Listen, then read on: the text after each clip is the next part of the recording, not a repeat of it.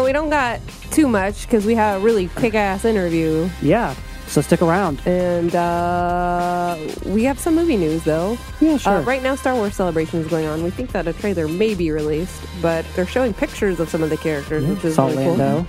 We saw Lando. We saw a new character, Janna. Mm-hmm. Why are we not getting this now? Why are we, like, spending all day to get this?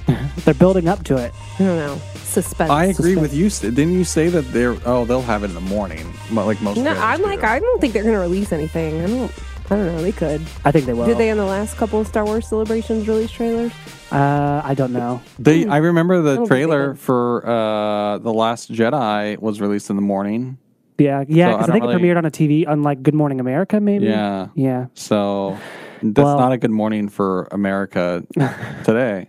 It's a bad morning. I bet it'll be at the butt end of their whole presentation, and then, yeah. so which means we it's going to be done, like, after we've recorded this and put it on the internet. Yeah. And we can talk about it next week. Yeah.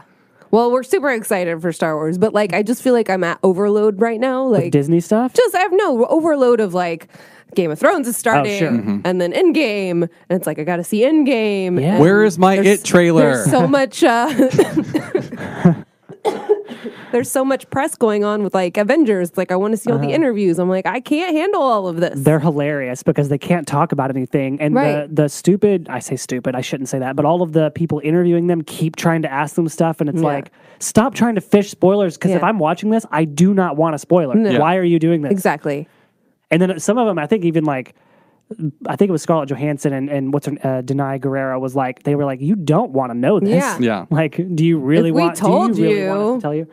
No, exactly. I agree. But so there, we have Disney news too. Like, so Disney's coming out with their streaming service yeah. and it's like. November twelfth. Yeah. Cheap. six ninety-nine six ninety-nine That is shocking uh, to me. Again, I know I've said this, but like, I don't want it. Like, what am I going to oh, watch I on that? It. I want it. I mean, like, I saw this, so there's, like, different tabs. It's, like, Disney movies, Mar- there's Marvel, yeah. and then there's a couple other tabs. Star Wars tab. Yeah, I mean, that's just what they showed. I mean, there's going to be, like, their live-action remake of Lady and the Tramp is going to yeah. premiere on there. The, like, I don't need all the, the Disney movies, like, the live-action streaming. Star Wars series, The Mandalorian, is going to premiere when it comes out. I all mean, the Marvel movies. The only thing I feel there. like I'm, because I don't think I, if that was like on Netflix, I don't think I'd be watching the Marvel extra stuff anyways. I mm-hmm. probably wouldn't be watching any of the extra Star Wars shows. Like I really just like the movies. Mm-hmm. So sure. I mean, well, all the movies are going to be on there. I know, but like you can We've get seen you them. can get to the movies no well, matter there, what. There's so. going to be like the. All the Pixar movies are going to be on there. I know, like, okay, who's I mean, sitting around? Again, also, who is sitting around just watching all these Pixar movies? People with kids. I right. Yeah. But so it's perfect for you. A lot of people have I don't kids. have well, those. Well, you don't. You're like a minority right. of people who don't care about Disney Plus. I understand that it's exciting for parents who, like, that's all that their kids well, watch not all day. Just, but, like, I mean, I, I don't want, like, I'm excited for myself, too, because I'm excited for all the new Marvel content and all the Star Wars content. Plus, there's, like, there's an anime, there's going to be animate, new animated series on there. Like, you know, I'm, there's a, there's one called What If, which is, like, an animated series take with different different big events in the Marvel Universe. And then they're going to change perspectives. Like, the first episode is going to be, what if Peggy Carter got the super soldier serum? Oh. Like, that sounds kind of cool. I'm calling it right now in six months' time. I'm like, what? Think about in it? In six months' time, that price, they will send out an email yeah, and say, we're raising it to eight ninety-nine. Yeah. You know, I'm sure it's going to, but yeah, it's but going to keep going up. They, all, start, they always um, go up. It's, That's but what to, she but said. To start, that's pretty cheap, though, I guess. But you can also do a year subscription for sixty-nine ninety-nine. So if they do announce it in six months, if you've already paid your sixty-nine ninety-nine, uh, then there you go. Okay.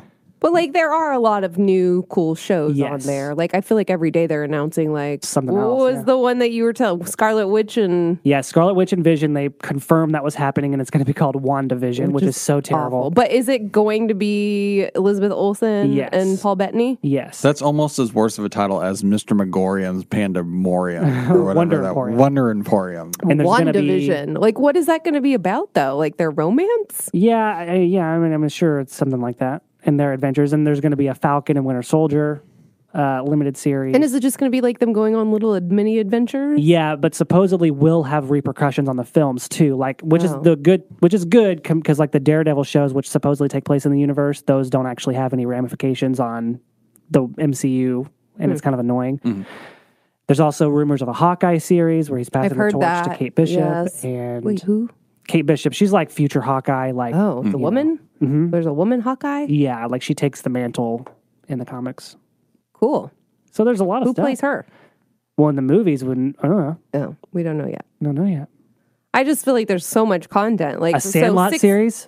Uh, They're bringing back the original cast of the Sandlot to I, do a I Sandlot series? I don't, want to, my, I don't want the original Sandlot to be ruined, though. Well, it's going to be about their kids. Of course, because that's the easy way out. In the eighties. I just feel yeah. like that's going to be so corny and it like, might, bad. But, you know. I don't know.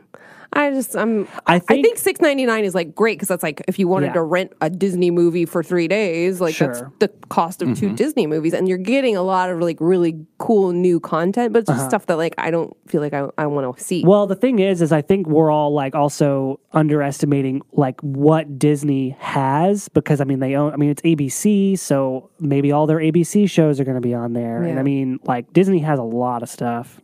That's true. And it's, we may be it's crazy that like Showtime and some of those I think cost maybe nine ninety-nine mm-hmm. a month. Well, and maybe so. That's why the price is so cheap. Because to your point, maybe maybe we'll get it, and there's not as much content as we think. And I that's think why there's going to be but... a lot. It's just like I don't, I don't feel like I need it. I mean, I'm even struggling sure. with trying to pay fifteen dollars a month, which I'm going to start this weekend because of Game of Thrones. Oh, sure, but I don't want to pay fifteen dollars a month on top of Netflix. You're going to do a free trial. Well, it's like seven days. Oh, they don't offer like thirty days. They oh, okay. use, well, unless maybe there is like with Amazon Prime or something. But they, I've tried to scour the internet mm-hmm. for that, and for, they like, used to do that. So it's five, fifteen. Yes, fourteen ninety nine, and it, that's like across the board from what I'm seeing. Are like, you gonna get it so you can watch as it's going? You're, you're I'm not, gonna probably do it Sunday. Like, might as well and just wait. Two but months. Then that would be so hard to sit there and wait for the final I know, season and not and watch it with everybody else. I don't want to be because you know the next day there's oh. going to be spoilers oh, everywhere, for sure. and I, yeah. I don't want. I feel like I'm just going to pay thirty dollars because it would only be what seven episodes. It's six episodes. Six. So there yeah, you go. Yeah, so that's thirty dollars. For You'd Game have to avoid all spoilers until the end of right. May. And I already had the conversation with Gretchen about that. I'm sorry, but from nine to ten on Sundays, I will be watching. No talkie. So no talkie. No talkie. No texty, no talkie. I'm afraid, too, that I'm like, if I don't watch it right at nine, you all are going to text me and be like, oh, my gosh, did you see oh, the White Walker? Oh, my phone is off. I, no, no, no. I am not texting I'm not guys texting anybody. Like, You're you, not even going to be up, I guess. I'm going to be yeah. freaking radio. Oh, yeah, for Game, for Game oh, of yeah. Thrones? Are you kidding me? Why would he not be up? Because Also, it's not nine o'clock, is it? Eight. I thought it was eight. I thought it's eight. Yeah, yeah. It's not that late. You don't know. Oh, I don't. I think okay. it's nine. I'm pretty sure it's eight um, because I used to work mornings eight. And would have to watch it. And yeah, it was oh, eight I'm, the last few times. Yeah. I'm thinking nine. But I, I'm like radio silence. Like you will not. If I get a text message, I'm gonna no. throw my phone across the room. Well, Actually, just I'm just gonna it. put yeah. my phone across the room to, when I start it because I want like. Yeah. Any, I'm gonna laser focus on sure. that show. Yeah, I'm so excited, guys. I'm gonna text you just.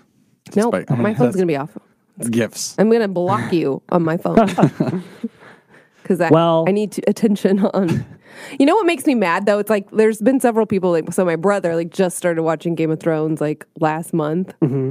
And, like, none of these people had to wait the oh, years right. mm-hmm. and years and years between seasons. And sure. it makes me so freaking mad. You don't even know how upset I am about, like, oh, know. well, you didn't have to wait for years in between seasons like oh, I I'm did sure, for all this stuff. I'm sure my mom feels the same way with most shows nowadays. Yeah. Like, because so binging is, you know, a yes. thing. Like, she like, used oh, to watch Lucky shows. For you, you just get to watch it all at once. You yeah. don't have to wait at all. Like, you get to see the final season. Like, I've been waiting a year and a half. Right. I think for certain shows, it hurts them by not having it be able to binge. Like, that's a big enough show where it's fine. But, like, The Act that came out, I've been dying to watch that, but I'm not going to watch it and then wait for that show every single week. Yeah. But it's like... Come on. First world problems. Yeah, and it's like, but, You're so but shows like, you know, I know, seriously. Well, but, Handmaid's Tale is the same way, though. Yeah. Wait. That's why sometimes they I don't watch them every week. week. Oh. Oh, oh yeah, right. yeah, yeah. The yeah. Same, with the that Adnan is. series, right, I never watched that because I'm like, well, yeah, I don't want to. I have to wait a week. Yeah, I, I know, I sound once. so spoiled. Well, it's mostly, for me, it's kind of nice because, like, we were rewatching season two of Stranger Things, and it's like, well, we're watching an episode a night. So it's like, it's kind of nice when you get caught up on a show and can watch it just once a week. Mm-hmm. Like Brooke, we watch Brooklyn Nine-Nine once a week now because we're we've we're caught up on the show. It's, sometimes it's kind of nice because like we don't have to worry about it every day. That's why we watch yeah. The Real Housewives because it's a great show at dinner because you don't really have to pay attention, but it's something to have on. Like I'm not going to watch Stranger Things when I'm eating dinner. You can't eat and watch T V? you're constantly looking down and you, you miss you, things. Okay, no, like I have to side with Chris on this a little Thank bit. You. Like we, but we don't watch that crappy of shows. Like we'll put on like, I don't know, uh-huh. uh, Catastrophe or a, um, what's the show? Pawnee, Indiana. Parks and Rec. Parks and Rec or something, you know, something yeah. like that. Like a mm. fun comedy. Oh, sure. Because, like, you don't want to put on Deadwood or right. oh, Game of Thrones episode I am when you're eating. I an excellent multitasker. I don't, so do I don't like, like eating when it's, like, a show I care about yeah. and haven't seen. Like, I'll sure. put on, like, a rerun or a comedy or mm, something like that. Right. But, yeah, I'm, I I would never watch a Bravo show, but I think there are better eating shows than... Oh, I don't have to, like... look at my food the whole time to eat it. I mean, so I do you no, even but you look, like want yeah. your attention. Like you don't want to be doing that while if you're, you're cutting like, steak, and you're not going to be like, well, maybe I just won't eat certain your... things. But I like I I just saying I'm just saying I'm a great multitasker. I also, just, I, I want also my attention when you me. have a when you have a kid, you really learn to multitask because mm-hmm. yeah. you have to. So maybe that's why. But I'm like sure. my wife, though, is a terrible multitasker. If she's on her phone, she's missing everything. Yeah, which you know? I get yelled at a lot because I do get on my phone, but it's like normally stuff that I'm not so interested in. But mm-hmm. if it's something yeah. I need to like focus on, like I'm not watching that while I'm eating. Sure, it's got to be like after dinner. Yeah, man. So like a John Oliver, we'll watch John Oliver mm-hmm. when we're eating stuff like that, like like talk shows stuff, mm-hmm. but. That was a good rant. I don't know. Well, maybe yeah. that's like maybe that's something we need to talk about like in the future for a, an actual topic. Is like yeah. what shows can you watch while eating? Everything, man. Yeah, Justin says everything. Maybe it's thank you topic. For we just settled that. After also, a year of doing this podcast. Also, we used to do that growing up. Like for dinner, we put like we we re- rent a movie or watch a movie. Like I, maybe it's just because we did it growing up that I can like I, don't mm-hmm. know, I can. Just I can zone That's in good. On a movie and no. I don't like I said I don't have to look at my food. It's got to be something mm. I've seen before, sure, mm-hmm. or, or something I, like halfway through. Yeah. If I'm, if I have to do something like laundry or if I'm working out, I'm not going to watch something new yeah. because and that's what we do with a lot of the Housewives because some some seasons are boring, like this yes. one, the Beverly Hills season. I would is argue boring. All of them are boring. No, and pointless. They're great, uh, but this one specifically, you can while, you can do laundry and everything. While Chris continues to ruin our credibility, yeah. let's. Uh, wow. Let's change subjects. I'm just kidding. We love you, Chris. Mm. Um, but not when you're talking about Bravo. They released the Bra- Lion King trailer. Oh, though, yes. Disney. Not Chris, not like for the Disney presentation. Chris said it's perfect. I loved it. Well, the animation's great. Yeah. Yes. It looks But fun. I think the trailer is great. I'm not saying like that this is going to be like the newest, best movie ever because it's not new. It's not original. Yeah. But I think that for what it is, I think that this looks one million times sure. better than Aladdin. Yeah. And I think that this is going to be the biggest... Well, okay, not Disney movie because you have Avengers, I guess, and, and stuff Star now, and Star Wars. Mm-hmm. But I think that this is going to be the biggest family movie of the year. Yeah, probably yeah. from Disney. Probably, it looks fine. I don't know. I'm sure it'll be I, good. I'm not, I just, I'm not excited about it, but it's good. Yeah. And I am excited. I'm, it's I'm just not. Kind of a weird thing because I mean, it's just the cartoon, just different animation yeah. or whatever, you know. But that's, it why looks, that's why I'm not excited. Now I'm I sure. can see though why that people are like, oh, live action. I mean, it looks it's great. Good. It should. Mm-hmm. Like, I mean, yeah, you can do some great stuff with. But I feel yeah, like C G I, movies, yeah. and maybe this is like, uh, maybe it's just because I don't see a lot of animation movies, anyways. Mm-hmm. But I feel like. When you look at animation from when they've done redone movies, like, okay, Beauty and the Beast. Yeah. I like that movie. Mm-hmm. I like the remake. It's, I mean, I love the original, mm-hmm. but the the new one's great. Yeah. The Beast kind of like waddles around sometimes and he's not like, I mean, he's fine. But when you look at that animation just several years ago uh-huh. compared to this, I'm like, holy crap. Like the animals actually look yeah. like real animals because I, I don't like animation movies because I think a lot of them look fake. But no. this one looks real. It does look and real. And I think times and, are changing, know. Though. To and where, it's essentially you know. Just like if they remade a movie. It's just when you put new actors yeah. in a role, it's essentially that. It's yeah. just new animation looks different. But I'm, it, I'm sure it's so, like, yeah, whatever. So it's piss fine. Off, James Cameron. You can't do anything anymore. James Cameron? Yeah, oh, because his because animation, technology. He was like the animation king. And yeah, now he's... Oh, but that was like yeah. nineteen... I know. I'm just saying that, like, that's the only We've reason with Avatar, Avatar. I'm like, oh, he'll actually do something cool visually. No, I don't care anymore. Yeah. Yeah. You can well, tell. I, yo, keep going. Do you have no, more to I'm, say? I'm yeah, done. Go ahead. Okay. I'm done. Okay. Yeah. Well, uh, we've got some really kick-ass people coming on the show. One person. One person, but but he's played a lot of really cool people in movies and television. I don't know why. I like it. I, yeah. One okay. person is on the show, yeah, and he's here. All right, we are here with with uh, David Dastmalchian, and we're pretty excited. Overland Park native, as yes. we've yes. been talking about now.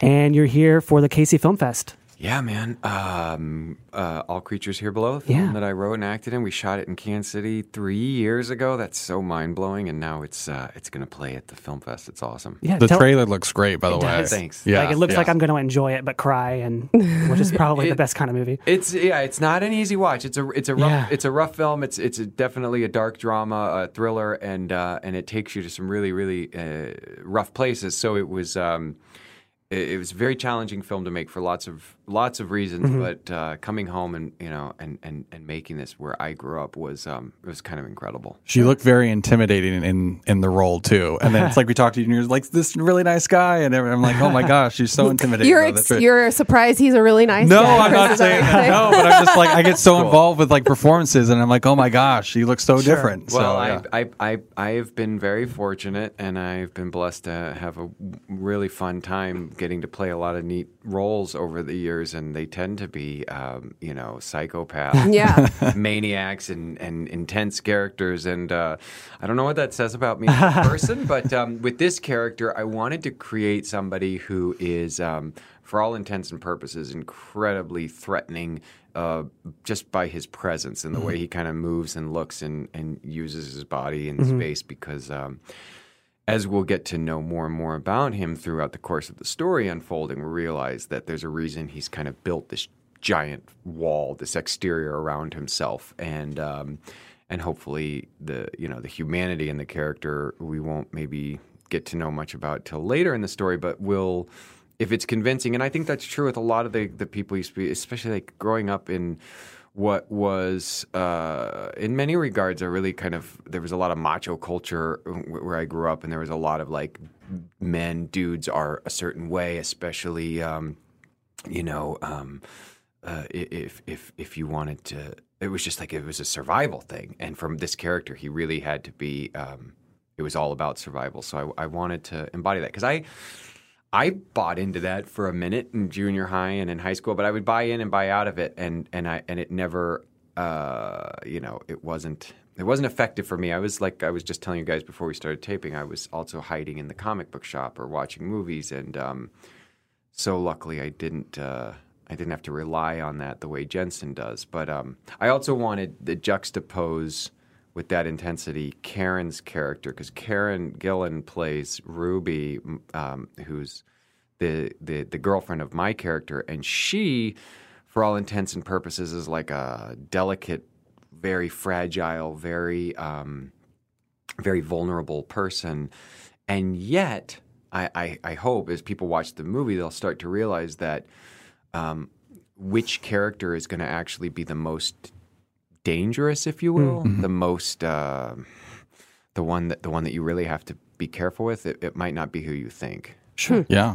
Okay, so you described this as kind of a suspenseful thriller drama. Yes. Can you kind of just tell us a little bit about maybe a summary of what? Sure. So these these characters, about? Jensen and Ruby, they live in Los Angeles, um, hair's breadth away from just abject poverty, and he's working in a um, a pizza place, and she is kind of on assistance and has a job that was pla- she was placed at cleaning in a church, and they've both lost their jobs, and. Um, So he kind of takes this big gamble, and they, they both feel they've really been denied a lot in their lives. Mm-hmm. And they might not even be conscious of it, but it's just something that drives them, this frustration that they have. And um, and so in, in, in a kind of a fatalistic twist, on the same night, Jensen takes a big gamble and risks uh, what little money they have in, on a on a on. on a bet at a at a cockfight, and ends up getting caught up in a really dangerous situation, and um, and gets a, a, a stack of money. Mm-hmm.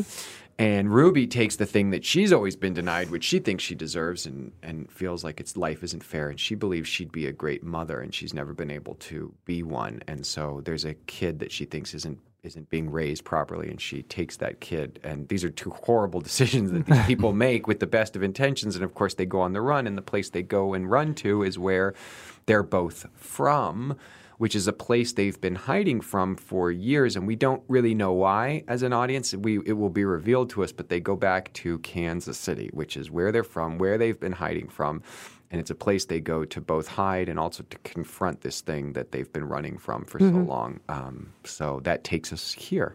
Where you filmed. Where you where filmed. filmed uh, the movie. So how important was that for you to come back to Kansas City and be able to film something here? I mean, I, I, I try to never say like, like I, I, I'll never say when I write something like, I'm not doing this if I don't get to play the role. I yeah. made a film before, Animals, and I, and I always said like, I really, really want to play this this role, and I really want Chicago to be where we set Animals because it's a character in the film.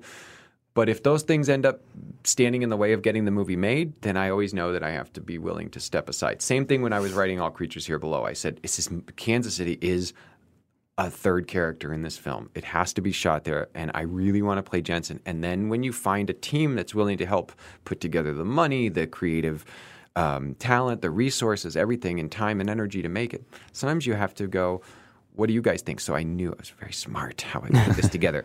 If we could bring them, I got the director, and I brought him to Kansas City with his little camera, and he started shooting and seeing what I knew he would see when he got here. He fell in love with it. We went back, got the producers, brought them to Kansas City, and then um, Steph Scupham, who runs the Kansas City Film Office, she met us and took us around, and um, and by the time we left, they were like, all right, we're going to go. And and then and the, the film incentive, that uh, the tax incentive that the Kansas City, um, the city of Kansas City offers a, a, a tax rebate, which was um, which was very alluring. Hopefully Missouri gets a, uh, a statewide tax incentive, because then yeah, we see so much more production here. Yeah. And I have uh, two more films that I really want to get made. One I've been working for about two years, um, and it's set in Kansas City, and I did the same thing. We brought these producers in, showed them around, and they're all committed now to making it in Kansas City. That's awesome. That's do, cool. do you think that people kind of who aren't from here have an idea of what Kansas City is in their head, and then when they come, they realize like just how versatile that it can be in a film? Totally. And they're always wrong. And yeah. they, always, they always get here, and they're like, uh-huh. wow, I had no idea. Yeah. Oh, my gosh. da, da, da.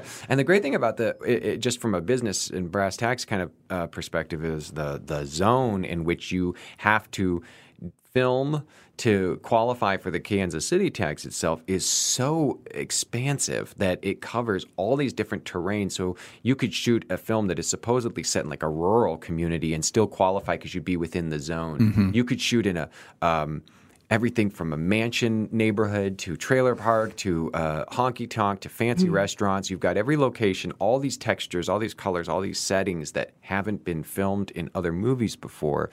So that's what's attractive to the creative people. And then for the business people, we just want to get more incentives so that we can get, I want to yeah. get people here. Sure. Mm-hmm. Mm-hmm. So you've been um, open before about your years struggling with addiction and mm-hmm. living out of your car, and that's what inspired your first film, animal or first screenplay for Animals. Yep. So what was the inspiration behind this one? So All Creatures, um, I mean, this this plot itself was something I had been dreaming up and thinking about for years, and where the plot or where like the the the journey kind of grew from, I'm I'm I can't say specifically other than a fascination and love for films um, ranging, you know, from I don't know, Raising Arizona mm-hmm. all the way to um, Terrence Malick's early stuff. Mm-hmm. You know, mm-hmm. um, I.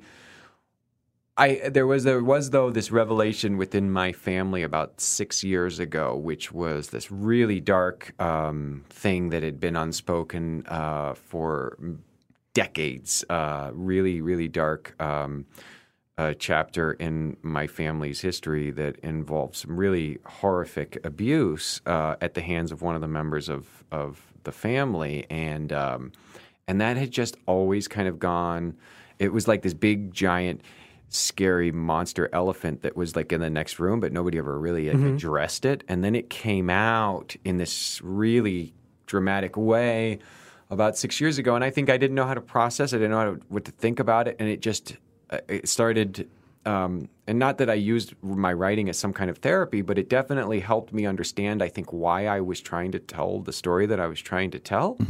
And so I just started – once I sat down to write – we were on a plane going to show Animals at a film festival. Myself, Colin Shifley, who's the director of Animals and All Creatures Here Below, and my wife, Eve, who has always been my biggest cheerleader and, and, and has helped me get so many of my projects going. We were sitting together, and I opened my laptop, and I started typing, and they were both like, what are you typing? I was like, I don't – Uh, I'll show you soon. And within a day, I had my first draft of the screenplay, and oh, wow. it never changed very much between what I first wrote and what we shot. That's rare and awesome. Yeah. Yeah. yeah. Um, Sorry, I'm like coughing over here. Me too. I'm sorry. I've got... um, I know that the tax incentives are a big part of future projects, but let's say that everything passes and, you know, we do get all the tax incentives that we need. Do you hope to do some of your future projects here? Yeah, so I've got a, a horror film th- that is what I hope is the next thing that is produced that I wrote, um, and that is set in Joplin, um, oh. mm-hmm. but we could shoot it around Kansas City and double a lot of the neighborhoods in, in that would qualify us for the tax incentive, um, and, and say that they're Joplin. And some of and, and, and some of it takes place outside of Joplin, like um, the the main character kind of drives towards Kansas City at one point. But it's a horror film that deals with um, uh, um, generational um, uh, issues and addiction, and um, I'm very excited about it. We have this – I found this incredible director uh, who lives in New York, and she um, she's amazing. And, and she had made a short film called Friday a couple years. Her name's Laura Moss. Uh, she made a couple, couple years ago this short film that I watched, and I was like, oh, man, this is this is, this person is, is going to direct um, – Hide Your Eyes, which is the name of the horror mm. film. So she and Steve Wagner was one of the producers that I got to know through working on Blade Runner twenty forty-nine and Prisoners. And then another producer, um, Molly Elfman, um, brought them to Kansas City. And Steph actually met us with a – got us in a van and drove us from Joplin all the way to Kansas City, showed us places that would qualify for the incentive, took them to Jack Stack Barbecue. We went to Martin City. Uh, and by the time we got on the plane to fly back – they were all like, yeah, we got to make this movie in Kansas. That's great. Uh, yeah. You mentioned Prisoners, and I have to say, I've said this a million times on our podcast, Prisoners is one of my all-time favorite Loves movies. It. It's a great film. Top, I'm not even going to say top five, top three wow. favorite movies. I love your performance in that. It's Thanks, so man. haunting, so creepy. Thanks. What was that like?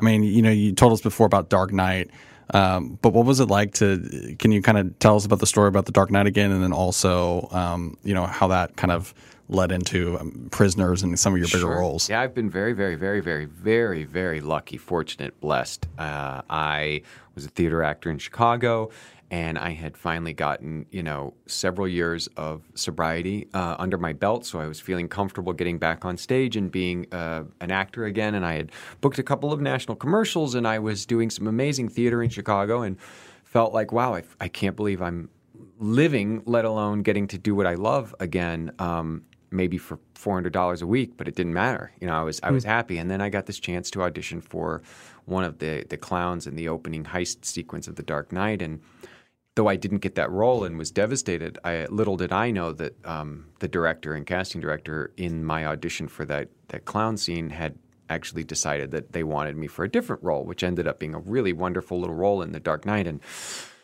so when I went and filmed that, that was an amazing dream. I, I love to always give shout outs to Clint's Comics here in Kansas City, because Clint's Books, uh, which is on Westport, they had a, another store called Clint's South in Metcalf South, and that's where I grew up, um, spending all my free money. Um, and I am a diehard comic book fan. The Joker's always been one of my favorite characters in all of lit, and so getting to work for him in a movie of that nature changed my life. Uh, I went from there, um, did some more shows that I was already working on, and spent about a year in New York, which was awesome. I met my wife there, and then moved to Los Angeles in two thousand ten. And even though I'd worked on The Dark Knight, I, you know, I didn't have any connections in L A. Didn't have good agent, or didn't have agents or managers. Didn't really know anybody. So it was a lot of hustling and just trying to figure my way around the city. And um, things started to finally come together. I was making a lot of my own stuff and shooting my own things. And um, and I got an offer to go work on a film, um, and, and, and it wasn't – it was for, at that time, to me, a lot of money. And when I read the script, I didn't connect with it at all. And I remember being really sad, because I thought, like,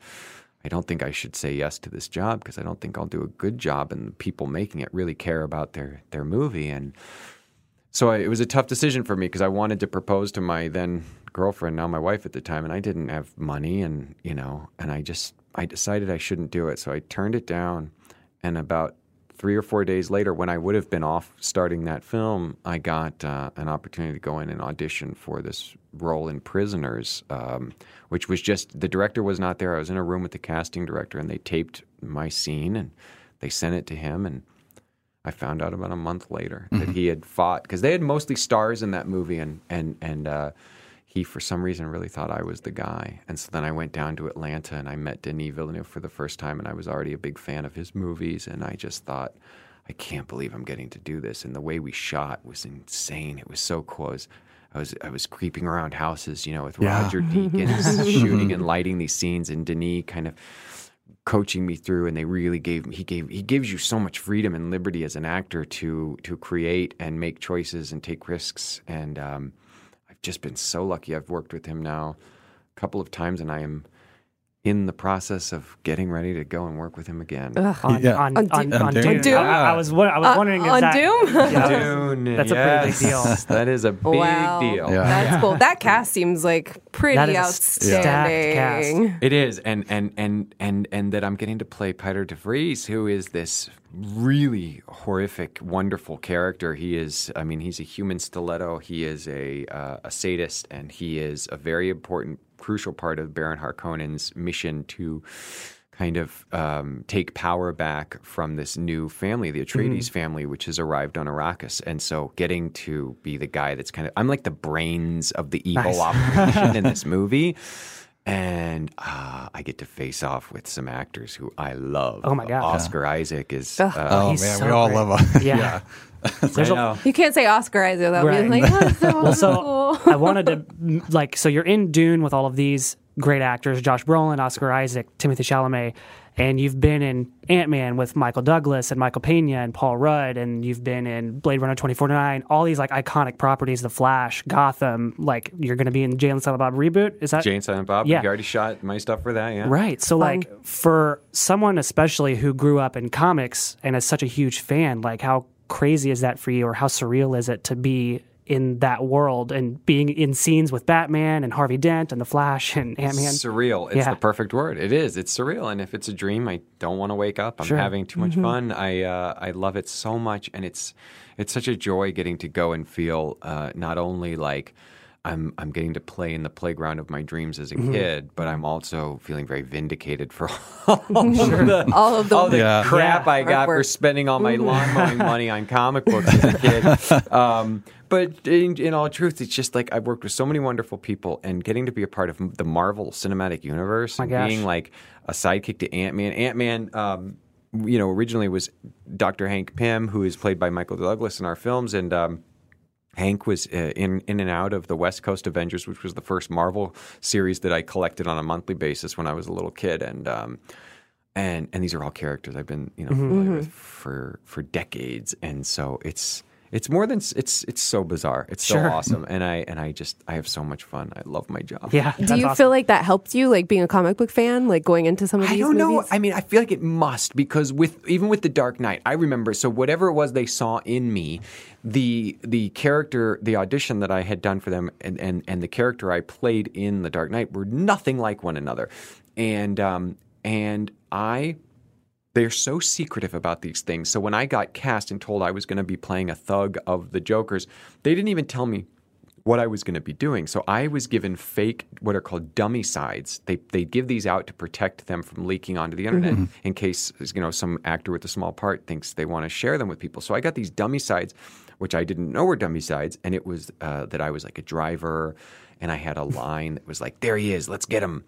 And I I created this whole character based on my knowledge of the kind of people who the Joker gets to work for him and my thoughts about Arkham, et cetera, and so then I showed up to work, and I was like, why am I in a cop uniform? What's going on? Mm-hmm. And they started to tell me what was really happening. And looking on the page, my character is said in the script. It doesn't say anything about him like laughing or anything. It just says the, that I smirk at Harvey Dent when Dent inquires about the Joker. And that smirk is supposed to be so intimidating that it causes Dent to kind of go crazy and kidnap me and go to interrogate me. And I remember thinking like, A, I'm not more physically intimidating than Aaron Eckhart, so that's not going to work. B, somebody who would work for the Joker would easily be what I think my character behaved like. So to giggle at his serious questions might be the most intimidating thing sure. I could possibly do. So all that, like those years of knowledge, mm-hmm. thinking about the kind of people that the Joker would would would would elicit to work for him and get the people under his thumb and et cetera, I just, I went there and I made this choice that I, I might even be trying to ask for help or talk to, you know, to Harvey Dent about what I could help with the situation with, but I have this condition where I, I can't help myself, and I just keep giggling, and it just, luckily the director loved it, and the rest is history. Yeah. Yeah. But that's all from reading comic books. Yeah. yeah. And I geek out all the time with Peyton Reed when we're on set with Ant-Man. Sure. We start talking about weird characters in the M C U, and, you know, it's just, it's, it's really awesome. So that's while you amazing. geek out with Peyton Reed on comics, do you and Paul Rudd talk a lot about Kansas and growing Kansas up? City. Yeah. Oh, that's that was a game on the first Ant-Man where we would try and outdo one another with um, like obscure Kansas City references. You know, like we'd be shooting a scene and I'd just look over and be like, "Do you have any coupons to Cool Crest?" And he'd be like, "I ran straight out, but I think uh, I got an extra pass to go to Pogo's Friday." We'd go to Pogo's and I'd get a slice of original pizza. You know, we go to Taco Villa. We go to the Fun Fact. We just always were throwing those those at each other. Happy Joe's was one we always talked about. Um, the Oak Park Mall. We both mm. turned out had worked at Oak Park Mall when oh, we wow. were in high school, and uh, yeah. That was That's awesome. awesome. I'm glad you mentioned original pizza because yeah. you both looked at me like, what is that? And I'm like, original pizza. I'm not from here, though. yeah, that, that's I, true. I grew, I grew up in Arkansas. um, did Paul Rudd know that you were from Kansas City when you started working on Ant-Man? We heard that he maybe didn't know that not you were at first. from here. No, it was great. I, I do. You do this thing when you're in the audition process called t- testing. Um, so you're up for a role. At this point, I'd auditioned for Edgar Wright, who was the director at that point. He wanted to bring me in to test, which is a chemistry test. So they had Paul, obviously, was already cast. Michael Pena was already cast, and they were fleshing out the rest of the gang, which at that point in that script had about seven of us were in his gang. Mm. And so you show up at Disney. I flew back from South by Southwest, actually, where we were premiering Animals. Um, so I had to fly back early to go to this test. And um, and Paul and then a bunch of other actors and Michael Pena, we would go in these different groups and you do scenes and improv and they film it like it's a real, mm-hmm. you know, scene from the film. And then they all sit and watch and that's how they decide who they're going to ultimately cast. So while we were doing it, I showed up in character. I, I mean, I'm one of those actors. I was like, I'm I'm going to get this role. So I came in character as I had to every audition before. I only spoke with my character's dialect that I thought of, and they was um, doing for improv, like in this like small room while they're filming. Like they were doing all this great, crazy, like comedy, fun stuff. These guys are all funny, and I was like, I just sit by the side, and every once in a while, I'll say something real dumb. So then we're in the green room on a break and having coffee and just everyone's so nervous. And Paul's such a nice guy. He's kind of going around and saying hi to everybody. And he got to me and he said, you know, hey, man, it's great work in there. That was really funny. Um, when did you, you know, how long have you been in the United States? And I was like, well, I was uh, brought here. I was for um, assistant manager at Long John Silver, the Oak Park Mall. And he was like, what? I was like, I'm I'm I'm from Overland Park, man. I, went, I went to Shawnee Mission South because I knew, I mean, everyone who grows up here knows knows Paul Rudd. Like, yeah. he's, he's a hero here. So I, I was um, trying to play it cool, but, um, and God bless Paul Rudd, man. He's been just such an awesome um, inspiration in my life, and he's such a he's such a good person, and he's he's been he's been really wonderful to me. That's, that's awesome. That's good to hear. Yeah. Do uh, you gravitate more towards those comedic roles like Ant-Man? Do you enjoy that more? Or do you like those, like, because you've had a lot of those darker ones too? What... I love it all. You know, I, I don't know. The the comedy's really hard. I mean, it's, it's scarier to me, I think, maybe because I still I, I feel like in. Sometimes I, I get um, my insecurity will, will feel the need to like really l- make things make things funny as opposed to people like Paul or David Koechner or other like masters of. There's so many great comedians from Kansas City. Sudeikis, I know, yes, Rob Riggle, Jason yeah. Sudeikis, Rob Riggle, uh, Stone, Stone Street's Street. From not mm-hmm. far. Yeah. Mm-hmm. Those guys all know. They just they've got it mastered, you know. And I, if I'm doing a scene with somebody like that, I get nervous because I want to make it funny. So I just try to get out of my own way. Where it comes to with drama, I think. Um, Because I think of my background in theater and doing, and, and you know, my first time really cutting my teeth on stage, being mostly in dramas, I've I've always felt more comfortable in that world. But I don't know, it always scares me, no matter what, and I always love doing it, no matter what I'm doing. And um, my gosh, the Jay and Silent Bob reboot, it's I'm we everybody kind of comes in for one scene, sure. so my it's scene is ridiculous, and I get to be totally crazy and. Um, that was fun. You yeah, know? I'm a big Kevin Smith fan. Old school. He's a pretty awesome guy. That's man. cool. Yeah. Well, as a as an audience member, it's pretty neat to see you in roles like Prisoners and Dark Knight, and then suddenly see you in Ant-Man. And I got to say, the Baba is it Baba Baba Yaga scene and the Truth Serum scene in Ant-Man and the Wasp is some of the funniest stuff in the Those, Marvel movies. Those were those killed, man. Yeah. I was so lucky. That's that good, accent uh, is like on point. I don't know how you just yeah. pull that out. Well, did you have to study for that? Thank you very much. Uh, you know, yeah. Oh, totally studied it. Watched um, watched lots of interviews with um, with people. You know, YouTube is such a great tool when you're an actor mm-hmm. when you're working on dialect stuff. I try not to to do much of like the official dialect coaching situations and more going towards just mm, parroting and mim- yeah. mimicking, um, you know, people that I can find in real life. Yeah. That's awesome. Well, you mentioned all these Kansas City Overland Park actors who come back every year, usually for Big Slick. That's coming up. Are you doing it again this year? Yeah, that's uh, June seventh, I think. Uh, it's coming up real soon, and it's the tenth anniversary. I think we're going to be... Uh, Downtown, uh, I don't want to misquote anything, but I believe it's the Sprint Center this year. Oh, really? Uh, it's going to be somewhere big. Um, cool. And uh, yeah, it's at the Sprint Center. Yeah, I'm putting together uh, my my my my donated items. I've got some exciting, um, some some really cool other uh, things that are that I'm a part of creating or being a part of that uh, will hopefully be, um, you know, will be will be will be tying up some loose ends on and being able to talk about soon. So I think I'm going to try and nab some cool gear to bring awesome. to the uh, to the fundraiser. Ooh, nice. Maybe Dune. I, I won't have shot my Dune stuff yet. I'll say I bring a big jar of sand. This is sand. I guess you could do Dune. Yeah. Get your own pet sandworm. uh, well, before we let you go, we have to ask, what are your top five movies of all time? I know it's putting you on the spot. Well, I think, interestingly, what movies are, what they represent to us uh, is so specific to each person. So the way that I like to think about that question, because I think about it a lot, is like mm-hmm. how it shaped who I am today and what they meant to me at the time. I think um, the Muppet Movie, which is like nineteen seventy-nine, yes. mm-hmm. nineteen eighty, uh, my friend growing up, Brian Bishop's mom, took us to the Oak Park Mall cinema, and we watched the Muppet Movie. And it was at a point in my life where suspension of disbelief was so vivid that, like, when Sweetums, the Muppet Monster, ran through the screen at the end of the film, I thought he was in the theater on...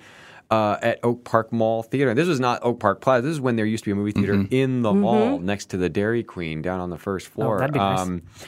So that's probably number one. two thousand one, A Space Odyssey is probably the second, because that's a film that just opened my mind to the possibilities of cinema. And I watched bits and pieces and then ultimately the whole thing over the many years of my growing up and into my adulthood. And it's something I can always go back and revisit when I just...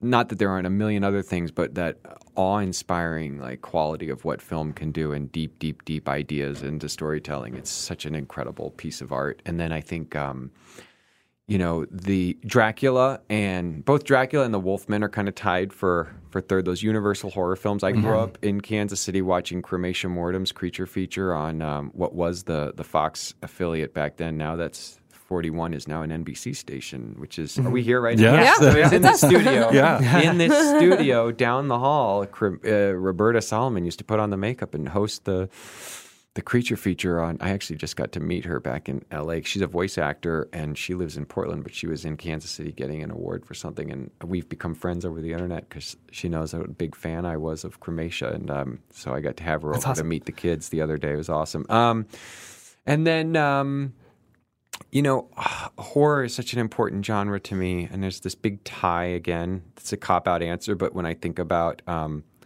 the Miike film um, Audition, oh man, and mm-hmm. The Shining and The Exorcist, those three are three films that rocked me to my core yeah. in such a horrific way. They just changed the way I looked at the world, and I think of like the power of movies. So Audition, man, that's a that's a crazy one. Ooh. Ooh, you don't. You're never. You're not the same after. That. You know?